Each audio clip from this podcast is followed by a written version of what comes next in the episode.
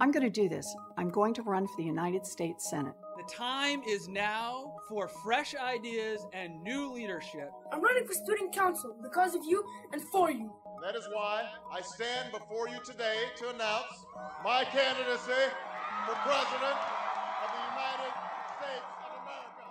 Welcome to the Arena Talks podcast, where we interview emerging political leaders from across the country. My name is Ravi Gupta, co founder and managing partner of Arena, and today we talk to my friend Majora Carter, who's an American urban revitalization strategist and broadcast producer from the South Bronx. Carter's career has spanned the environment, economy, social mobility, and real estate development, and her work has won major awards in each sector, including a MacArthur Genius Grant and a Peabody Award. Her TED Talk, titled Green in the Ghetto, has garnered over 2.6 million views.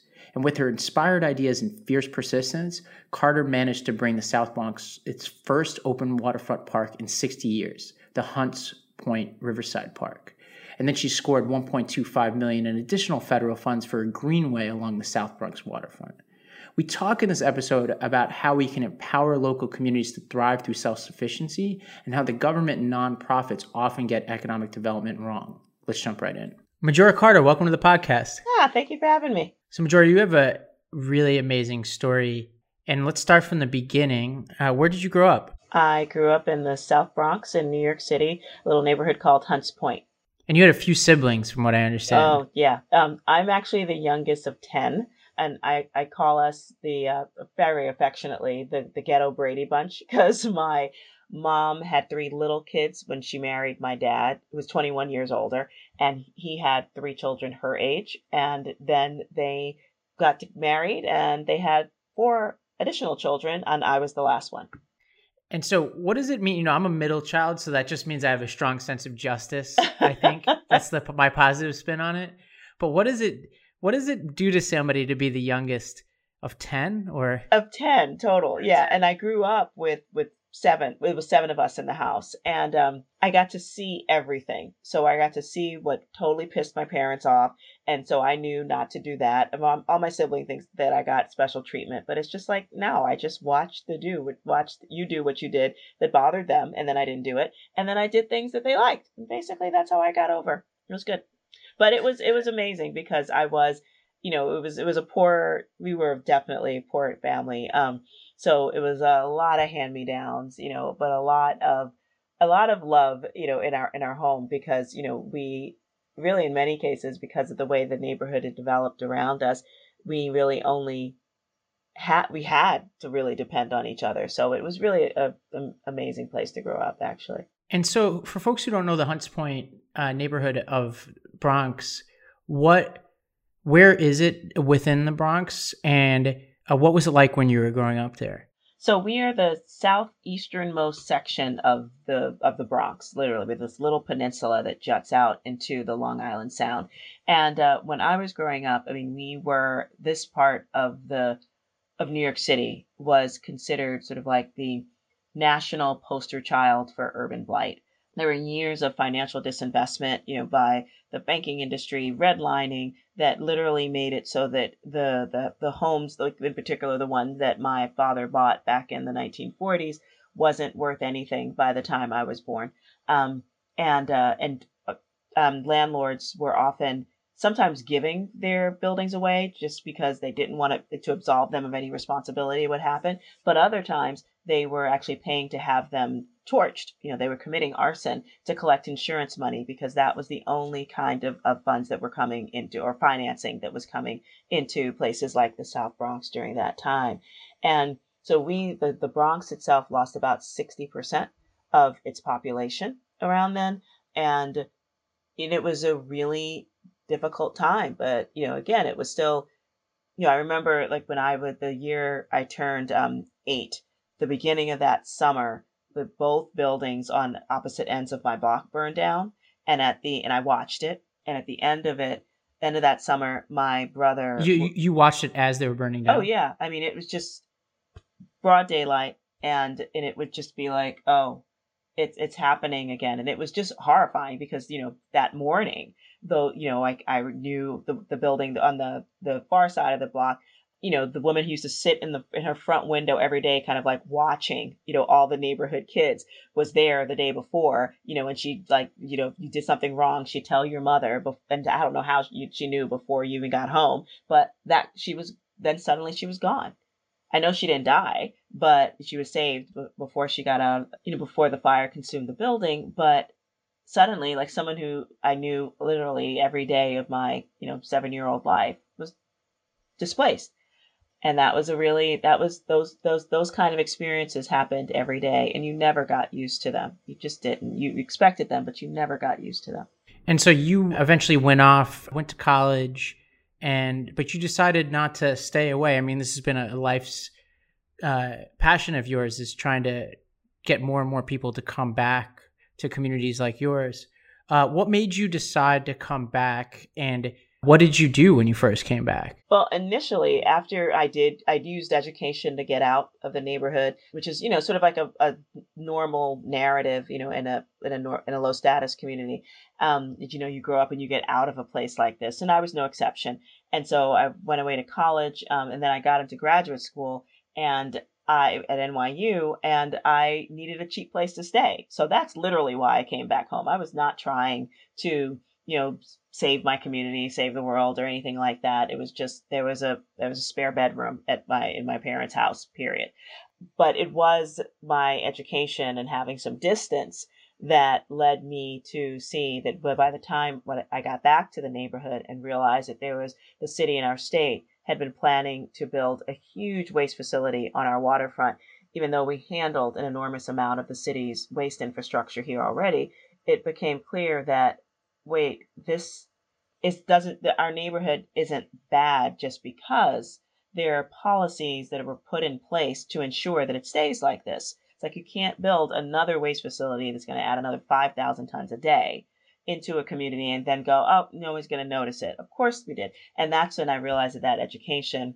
that I had and the distance that I'd had for, for so many years made me realize like, oh, we, there's, we can change the, the, the, the, trajectory of these communities if we really looked at how that happened and what we can do to change it. So I worked on as part of like a citywide campaign to support a much more sustainable solid waste management plan.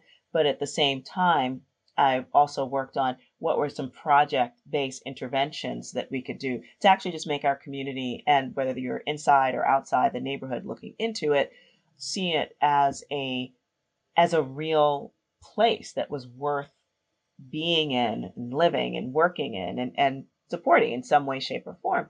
And that's when I started working on things like park infrastructure. So I transformed a dump into a park. Yeah, let's pause there because that's like such an amazing story.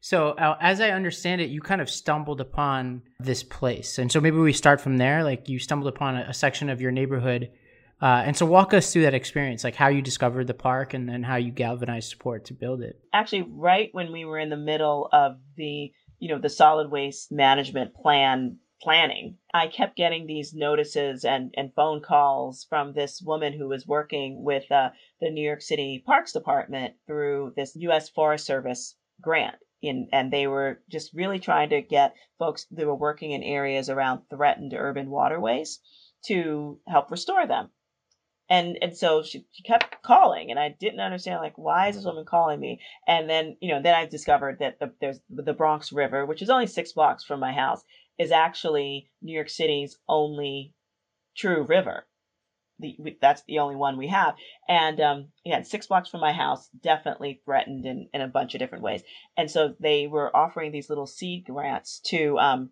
to restore these rivers or to do some kind of activism support them. And I was like, okay, fine. But I, you can't get to the river because you really couldn't. Like I knew that there was a Bronx River.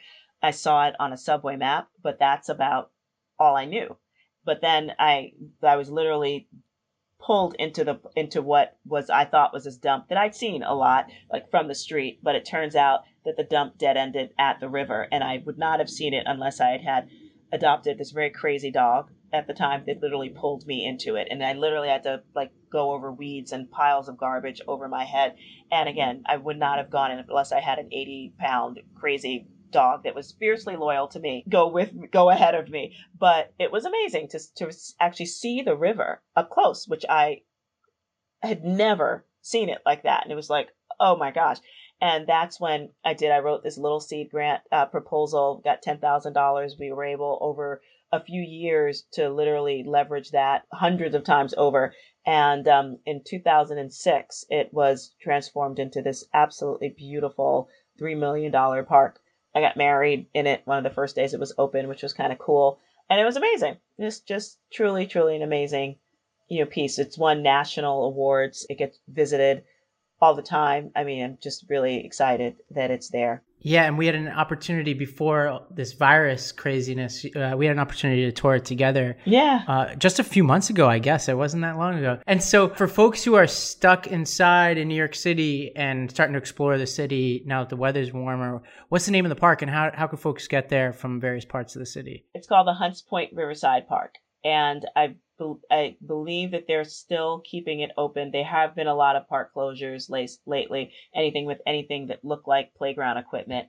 So I'm hoping that it stays open a little bit longer, but it might not. And so you not only focus on parks, obviously, you focus on uh, community owned businesses. And you've been really pushing for, I would say, a, a different uh, vision of development than a, a, you know what's commonly accepted within certain progressive circles and, you know, one term that you use that I think is provocative in a, a good in a good way for us to start this conversation is self gentrification. And so, you mind explaining what the term is and, and why you think it might be a good thing? It's a provocative thing. That's and that is literally the reason why we even bothered mentioning it, just to provoke a conversation, which I think went over a lot of people's heads, unfortunately. But um, the I learned the term actually from a, a gentleman named Dr. Carter, who is the president of Johnson C. Smith University down in Charlotte, North Carolina, and it is a um, and that's a historically uh, black college down there.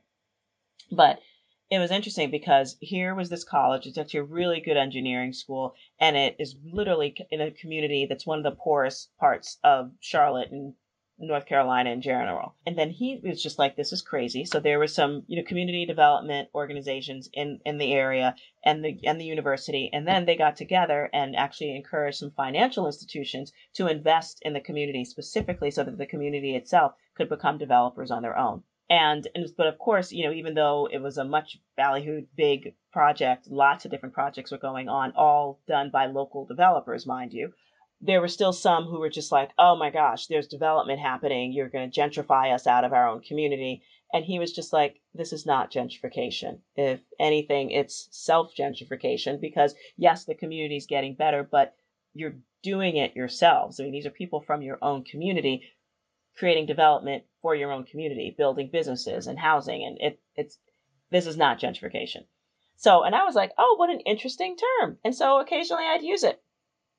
And and I thought, and so to me, all it really meant was development that was by us and for us, which meant in terms of both the, the, the housing and the business development, there was an ownership stake that local communities had in it, which if you look at the way low status communities just over the past 20, 30 years, you know, with all of the kind, whether it's philanthropic money going into it, whether it's affordable housing, you know, federal and city and state money going into it, those communities are, are remaining poor. They're not getting better economically, socially, health wise, or in any other way. And so, and I find that, and I always thought it was really curious that poverty in and of itself was considered a cultural attribute.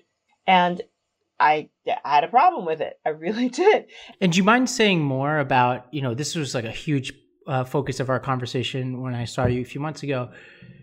Do you mind explaining more about what you mean by poverty being a cultural attribute? If you look at the way that dollars, philanthropic, government dollars circulated through American low status neighborhoods, what we often find is that they go to the kind of, you know, with health clinics, you know, affordable housing, educational, you know, resources. In many cases that's expected so that if you if you spend money on education, like the ones that rise to the top, they're expected to leave their own communities. Like they're not expected to stay and invest.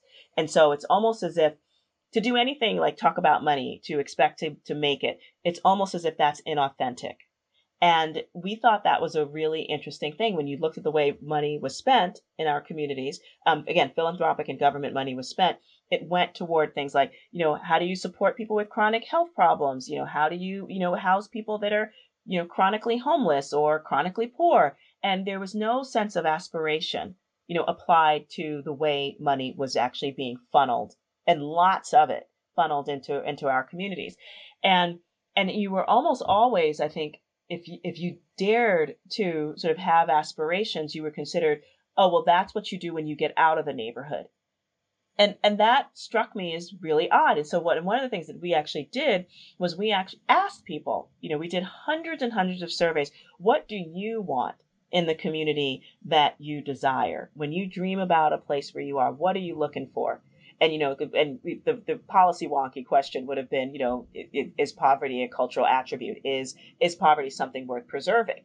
And all of its it's a it's accoutrement is it something worth preserving?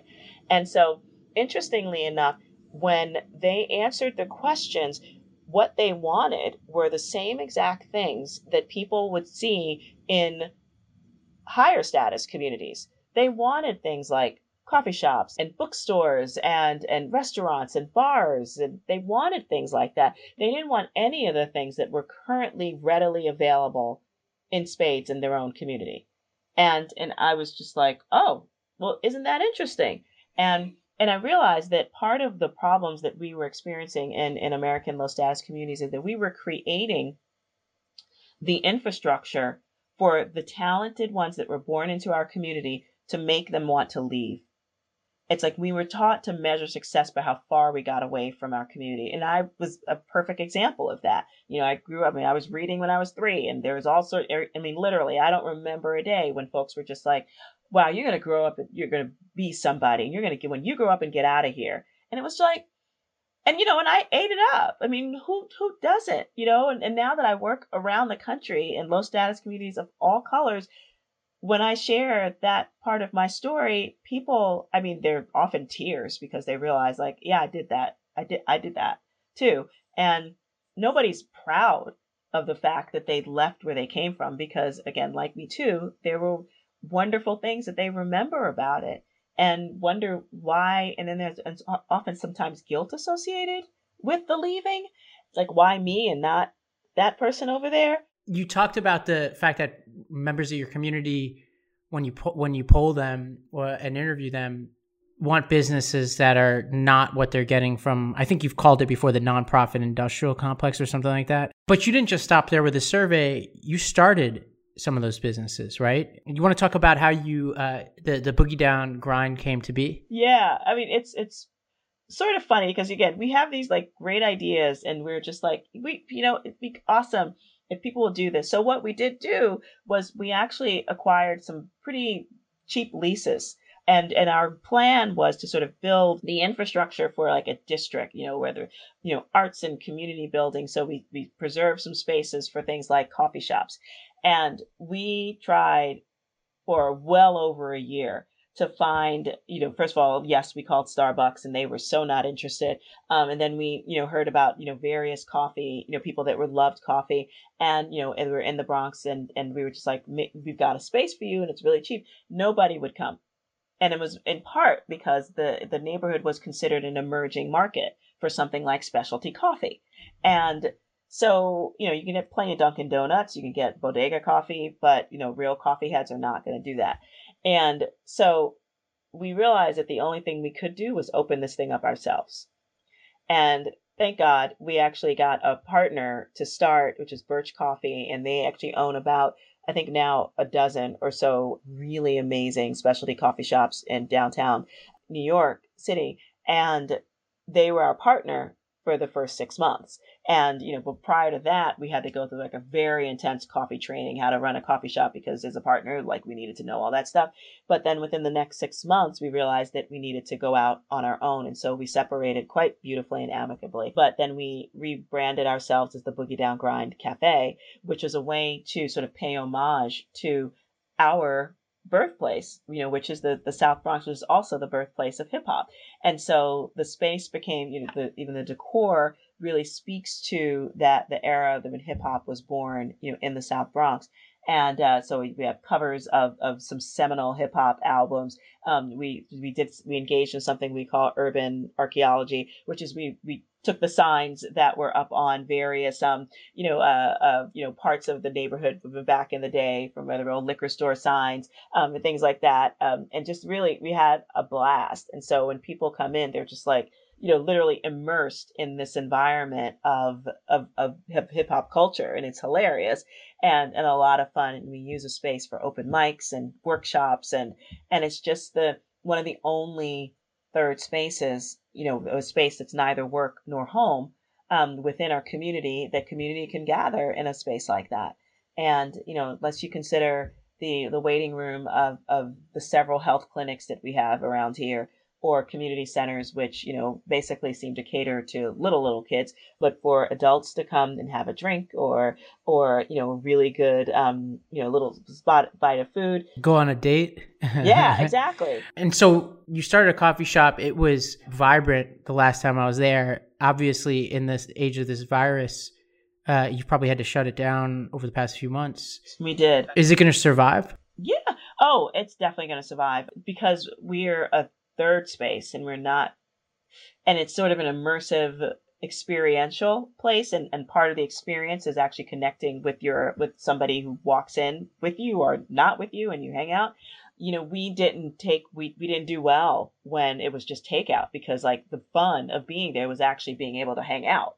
So for us it was just it wasn't worth it. But what we did do was we started, you know, thanks to the changes in, in um, the Security Exchange Commission, where non-accredited investors can invest in real estate deals and other kind of deals like this. So we're raising some money that's going to go sp- specifically to support the opening of our cafe because when it does open, and think it'll open within the next few months, it's going to be hard because I do think it's going to take some time for people to get used to the idea of, of coming into a place and sticking around.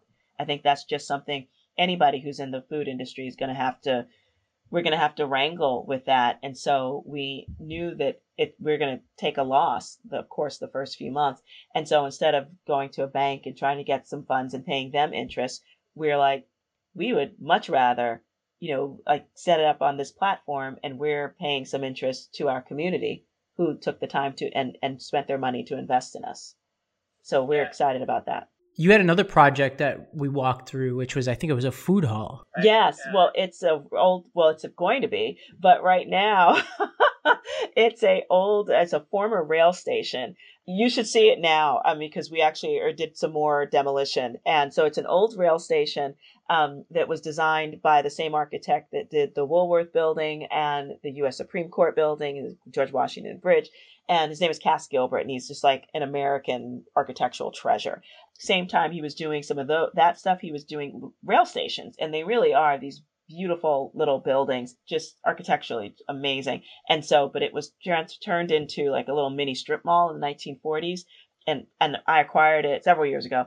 And, and so we're finally at a point where we're going to transform it into something else. And so we're going to start by opening it up as an event hall because there's not a whole lot of space like that. So anything from whether it's weddings or photo shoots and music venues, we're getting a lot of interest in seeing that happen right now. But so we'll be operating it that way for ourselves. But ideally what we'd love because we think that strategically it's an amazing space and it's right across the street from where Metro North, which is our regional rail service is going to be opening up a, a brand new station in the next couple years.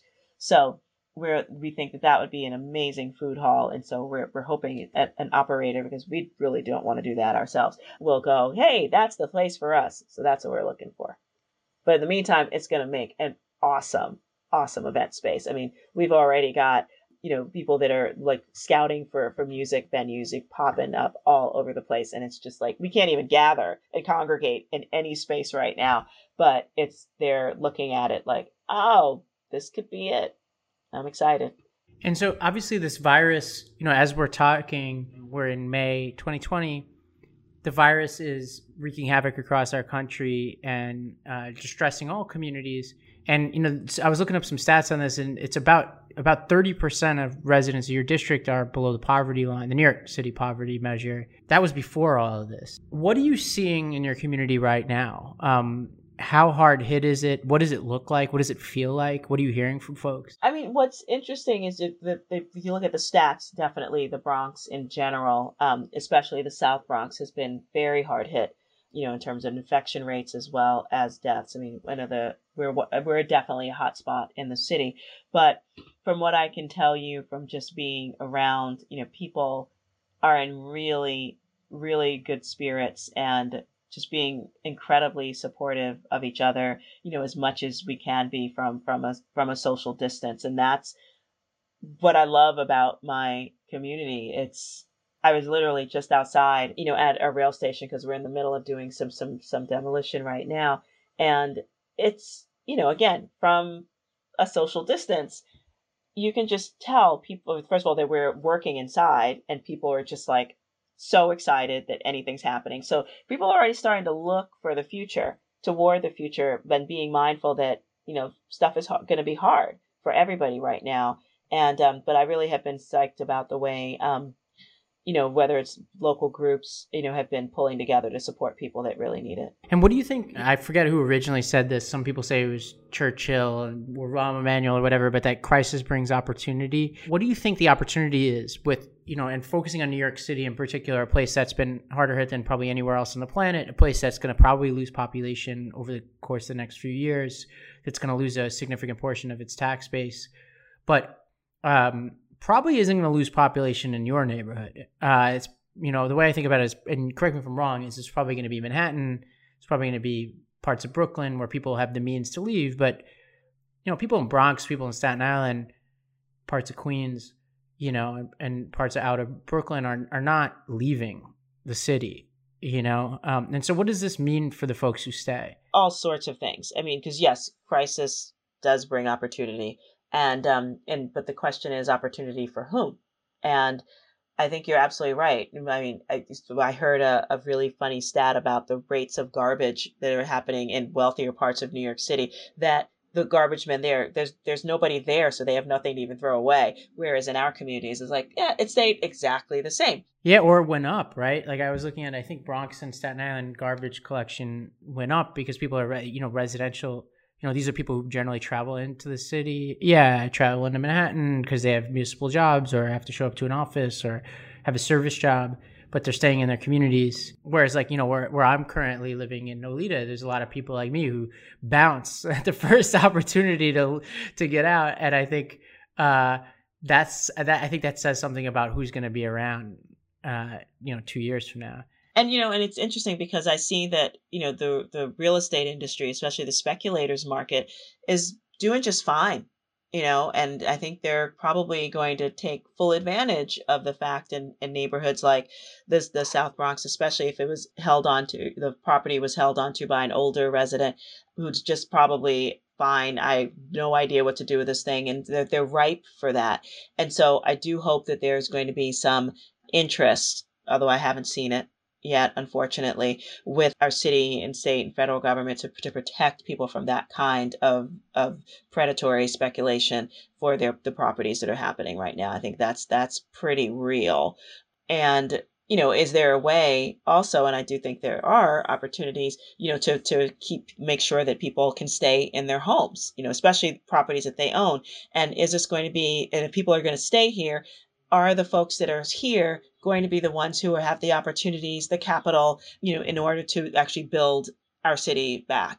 You know, or, or are we still going to have the same kind of problems that we see in terms of getting access to capital, you know, in, in poor communities for the businesses that need to be built to restore them and the rest of the city? And those are real questions that I don't see anybody really policy wise even trying to, to to broach not to say that we don't have to be mindful about people that are truly struggling and the fact that people are still dying and need care and and obviously we need all that too. But we are going to come out of this.